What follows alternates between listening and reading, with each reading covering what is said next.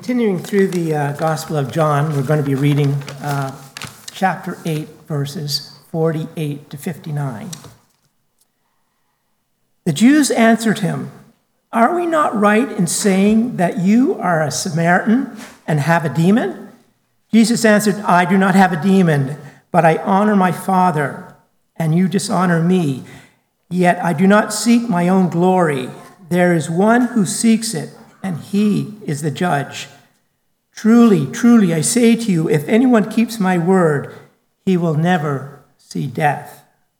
The Jews said to him, Now we know that you have a demon. Abraham died, as did the prophets. Yet you say, If anyone keeps my word, he will never taste death. Are you greater than our father Abraham, who died, and the prophets died? Who do you make yourself out to be? Jesus answered, If I glorify myself, my glory is nothing. If my Father who glorifies me, of whom you say, He is our God, but you have not known him, I know him. If I were to say that I do not know him, I would be a liar like you. But I do know him and keep his word. Your father Abraham rejoiced that he would see my day. He saw it and was glad. So the Jews said to him, You are not yet fifty years old, and have you seen Abraham? Jesus said to him, Truly, truly, I say to you, before Abraham was, I am. So they picked up stones to throw at him, but Jesus hid himself and went out into the temple. This is the word of the Lord. Thanks be to God.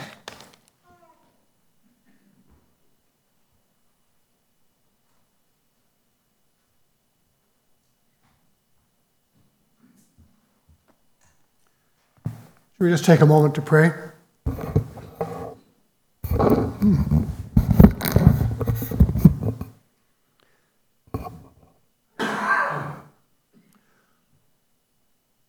Lord, I ask you now to take my lips and speak through them.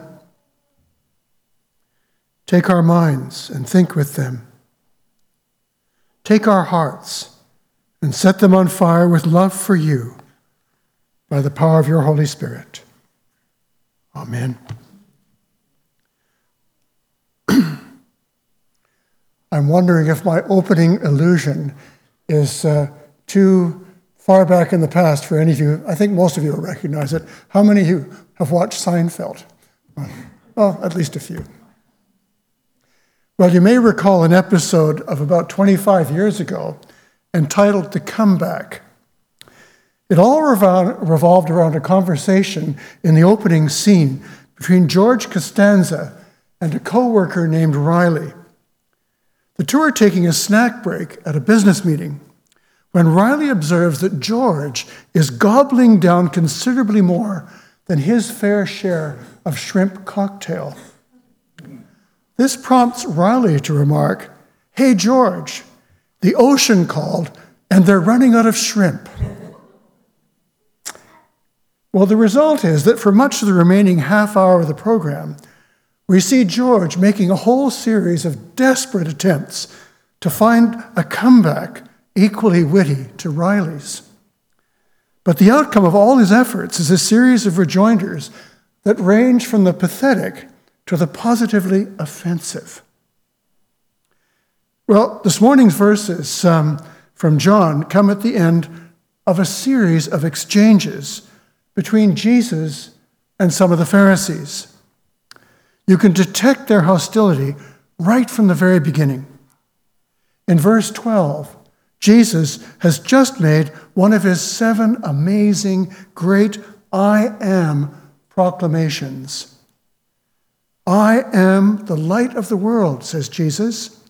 Whoever follows me will not walk in darkness, but will have the light of life. Well, coming from anyone else, this would seem to be an outrageously egotistical claim to make. And so, understandably, um, it, it prompts a contrary response from the Pharisees in the following verse. They say to Jesus, You are bearing witness about yourself. Your testimony is not true. And so the debate begins, back and forth, back and forth, going on and on through the following 35 verses, and taking us right up to this morning's passage. And this time, it's the Pharisees' turn to fire the opening volley, and it is a zinger. Are we not right in saying that you are a Samaritan and have a demon? Well, to understand the depth of this insult, take a moment, if you can, and think all the way back to chapter 4 of John's Gospel, to that conversation that Jesus had with a Samaritan woman. You may recall how Jews and Samaritans regarded one another with hostility. In fact, they had been engaged in an ongoing feud that had lasted not just for years, but for centuries. The result was that to call another person a Samaritan was to class them with the lowest of the low, someone you would not allow, trust to let out of your sight for even a fraction of a second.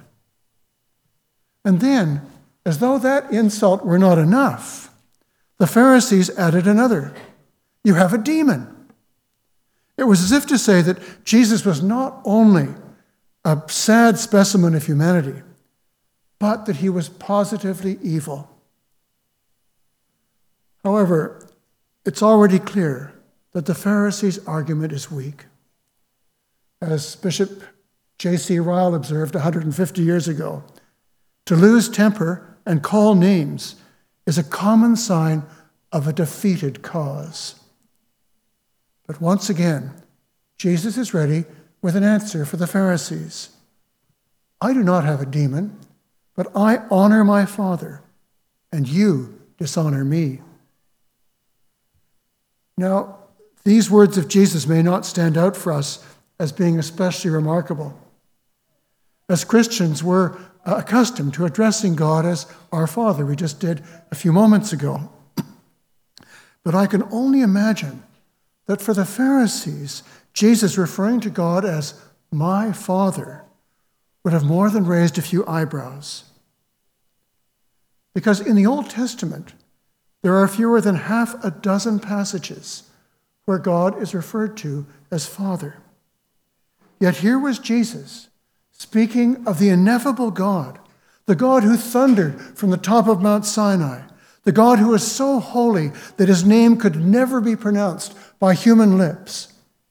Here was Jesus referring to the all powerful Lord as my Father.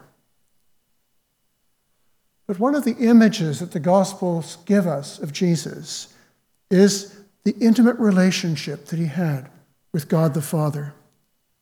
We witness it most, uh, most especially on the eve of his crucifixion in what is commonly called the high priestly prayer. John tells us Jesus lifted up his eyes to heaven and said, Father, glorify your Son, that your Son may glorify you. And later, as he kneels in the Garden of Gethsemane, Jesus pleads, Father, if you are willing, remove this cup from me. And a few hours later, as he hangs from the cross, Jesus cries out on behalf of his executioners Father, forgive them. Everywhere in the Gospels, we see that Jesus enjoyed a unique intimacy with the Father. And while this may have angered the Pharisees, the whole purpose of Jesus' coming was that you and I might share in that relationship through faith. I wouldn't be going too far to say that this is the whole aim that John had in mind when he sat down to write his gospel. In the opening verses, we find him writing to all who received him, that is, to all who received Jesus, who believed in his name. He gave the right to become children of God. And then later in his first epistle, he rejoices see what glorious love the Father has given us, that we should be called children of God. And so we are. In Mark's gospel, we learn that the expression that Jesus used to address his Father was that very intimate word, Abba. I had a first hand experience of that word um, many years ago when uh, our family were renting a lakeside cottage uh, for the summer. The family next to us uh, in the next cottage were from Israel. And I remember one day hearing their little daughter running up from the beach towards her dad and excitedly sh- shouting, Abba, Abba. And this is the relationship with God into which Jesus invites you and me today as we open our lives to Him in faith.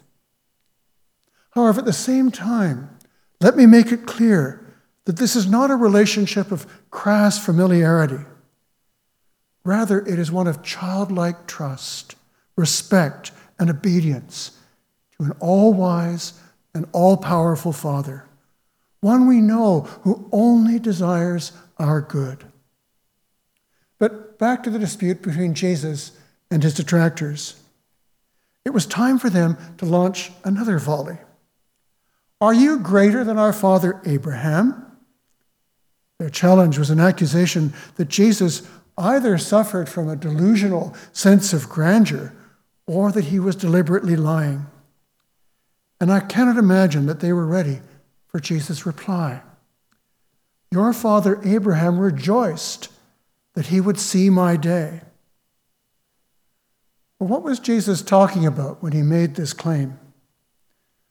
I think there are at least three possible answers. And for each of them, we need to go all the way back to the book of Genesis. The first comes in chapter 12. Abraham was still living in the city of Ur at the time, in what is now modern day Iraq. It was there that the Lord met with him and told him to go to a land that he would reveal to him. I will make of you a great nation, God says to Abraham, and in you all the families of the earth will be blessed. Now, the first half of that promise had long been fulfilled before Jesus' time. The nation of Israel had existed in one form or another for more than a thousand years. But it was in Jesus that the second half of that promise would become a reality. That not just a single nation, but all the families of the earth would be blessed. And you and I this morning are the fruit of that blessing. And there are peoples we've never heard of in every corner of the world who are still finding that blessing that God promised to Abraham and that comes to us through Jesus. That's the first incident. The second um, that Jesus may have been referring to comes later on in Genesis chapter 17. By this time, Abraham had reached the ripe old age of 99, and his wife Sarah wasn't very far behind him. They'd long given up on any hope of having a child. Yet God promised once again that he would give them a son. These were his words in reference to Sarah I will bless her, and she shall become nations. Kings of peoples shall come from her. Well, Abraham's response was to fall face down with laughter. And I only imagine that tears of wonderment and joy must have streamed down into his beard as he contemplated the God of miracles, who is always faithful to his promises. Once again, that promise has found its fulfillment in Jesus. The third incident comes in the chapter that follows, in the dramatic account of the near sacrifice of the son whom Sarah had borne. God comes to Abraham once again and commands him Abraham, take your son, your only son Isaac, whom you love, and offer him uh, to, and go to the land of Moriah and offer him there as a burnt offering on one of the mountains of which I shall tell you. Well, I'm sure that most of you are familiar with how the story proceeds. At the last minute, with his knife raised, Abraham hears a voice telling him to stop. As he looks up, he glimpses a ram caught in a thicket, and he knows that the Lord has provided a sacrifice. And Abraham called the place where it happened, The Lord will provide. More than a thousand years later, another sacrifice would take place on that very mountain. And it would be another lamb of God's providing, another substitute, who with outstretched arms would offer life and salvation for all people. Your father Abraham rejoiced that he would see my day. He saw it and was glad. Well, you might think that that would have stopped the Pharisees. But they were, if nothing else, they were determined to win the debate. You are not yet 50 years old, they retorted. And have you seen Abraham? To which Jesus replied, with what has to be one of the most astounding claims in all of Scripture Before Abraham was, I am. Now, I suspect that most of you are familiar with what are called the seven I am sayings of Jesus that are all found in John's Gospel. I wonder if we can list them off. I am the bread of life. Whoever comes to me shall not hunger. Whoever believes in me shall never thirst. I am the light of the world. Whoever follows me will not walk in darkness, but will have the light of life. I am the gate. If anyone enters by me, he will be saved. I am the good shepherd. The good shepherd lays down his life for the sheep. I know my own, and my own know me. I am the resurrection and the life. Whoever believes in me, though they die, yet shall they live. And everyone who lives and believes in me shall never die. I am the way, the truth, and the life. No one comes to the Father except through me. And the final one, I am the vine. You are the branches. If you remain in me and I in you, you will bear much fruit. For apart from me, you can do nothing. Now, I want to say that each one of these is an utterly remarkable statement. And we've encountered them a couple, a couple of them, I should say, already as we've been making our way through the Gospel of John. But in this morning's reading, we come across an eighth. Before Abraham was, I am. Before Abraham was, I am. And to my mind, this is the most astounding of Jesus' claims in all the gospel. Notice that Jesus does not say, Before Abraham was, I was. But before Abraham was, I am. And once again, to understand this fully, we need to go back to the Old Testament. This time to the story of Moses in Exodus chapter 3. Moses was tending his father in law's sheep far out in the wilderness when his eyes came across a bush that was in flames, something that should scare the living daylights out of us in Nova Scotia right now. But when he looked, he could see that although the bush was on fire, it was not being consumed. And then as he got closer, he could hear a voice calling to him from the flames Moses, Moses. Well, we don't have time to go through the whole story right now, but the upshot was that what Moses was hearing was nothing other than the voice of God. This was the Almighty Creator of heaven and earth calling him to lead his people out of their centuries long slavery in Egypt. Well, when Moses asked how he was to explain this to them, this is what he heard Say this to the people of Israel I am has sent me to you. I am has sent me to you. This is my name forever, and thus I am to be remembered throughout all generations. Well, the Pharisees caught the illusion in a snap. No more clever comebacks now. The time for civilized debate was over. And they began to pick up rocks to stone Jesus to death. But there is another reaction that they could have had. It's the reaction of Thomas seeing Jesus after his resurrection and exclaiming, My Lord and my God.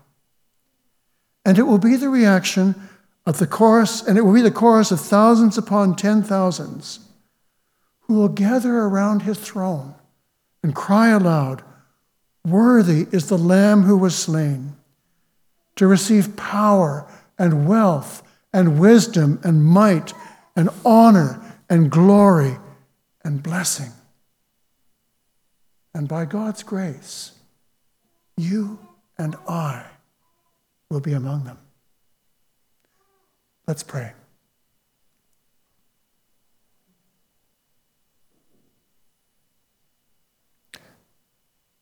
Our Savior Jesus Christ, the great I am, Lord of all eternity, we bow before you. We worship you. Our minds cannot conceive of even a fraction of your greatness. And so I pray that as we have heard your words before Abraham was, I am, you would help each one of us once again to give our lives to you in worship and adoration and humble servants, service for your great name's sake. Amen.